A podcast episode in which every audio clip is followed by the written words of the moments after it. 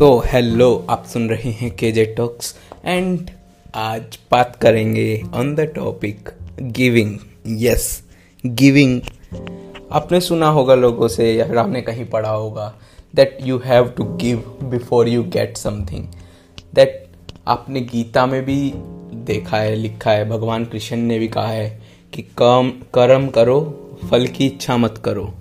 और ये बहुत सी जगह कहा गया है कि आप काम करो दो दुनिया को कुछ गिव करो और आप वापसी रिसीव करने की इच्छा मत रखो।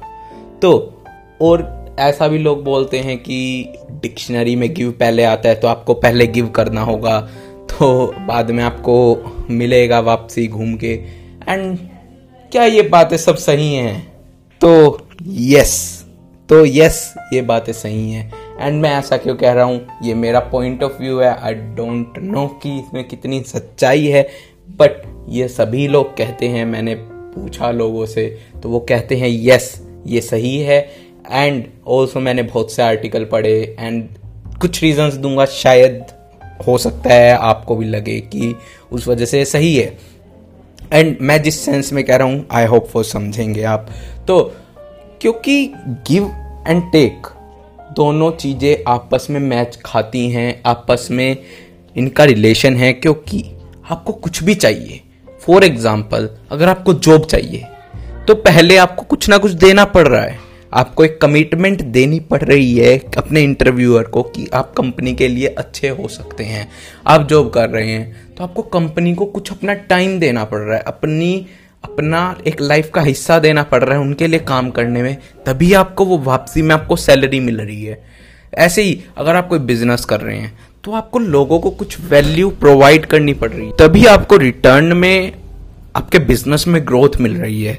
एंड ऐसे ही बहुत सी चीज़ें हैं, अगर आप उनके हिसाब से समझें तो भी।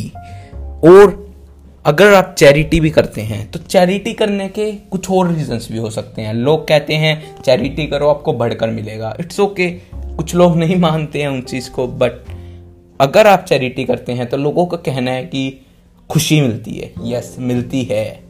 आपको खुशी मिलती है अगर आप चैरिटी करते हैं। एंड ये एक रिसर्च में कहा गया है। बहुत से लोगों के एक यू नो पोल में कहा गया है कि उन्हें खुशी मिलती है चैरिटी करने से। तो वो इसलिए गिव अवे करते हैं कुछ ना कुछ, जो वो कर सकते हैं, जितना वो कर सकते हैं। एंड आप भी कर सकते हैं। और अगर आपको कुछ भी चाहिए लाइफ में तो आपको तो पहले देना तो पड़ेगा ही, ये तो रूल है। अगर आपको पतले होना है, आपको वेट लूज करना है तो पहले आपको अपना एक हार्ड वर्क अपना टाइम देना पड़ेगा। एक्सरसाइज को अपना टाइम देना पड़ेगा, आपको अपना पसीना बहाना पड़ेगा। आपको टाइम देना ही पड़ेगा तभी आप पतले हो सकेंगे। अगर ऐसे ही हर जगह हर जगह आपको एक अच्छा रिलेशन uh, चाहिए तो उसमें आपको टाइम देना पड़ेगा। Everything take something from you in order to give you something I hope you understand that तो at the end I think आज का एपिसोड छोटा ही है बट आई थिंक ये हम कंक्लूड कर सकते हैं कि हमें पहले देना तो कुछ पड़ता ही है। And that is the cycle of our world हम कुछ देंगे तो हमारे पास लौट के आएगा। हम जितनी मेहनत करेंगे, जितना हम अपना हार्ड वर्क लगाएँगे, जितना हम अपना टाइम लगाएँगे, उतना हमें मिलेगा।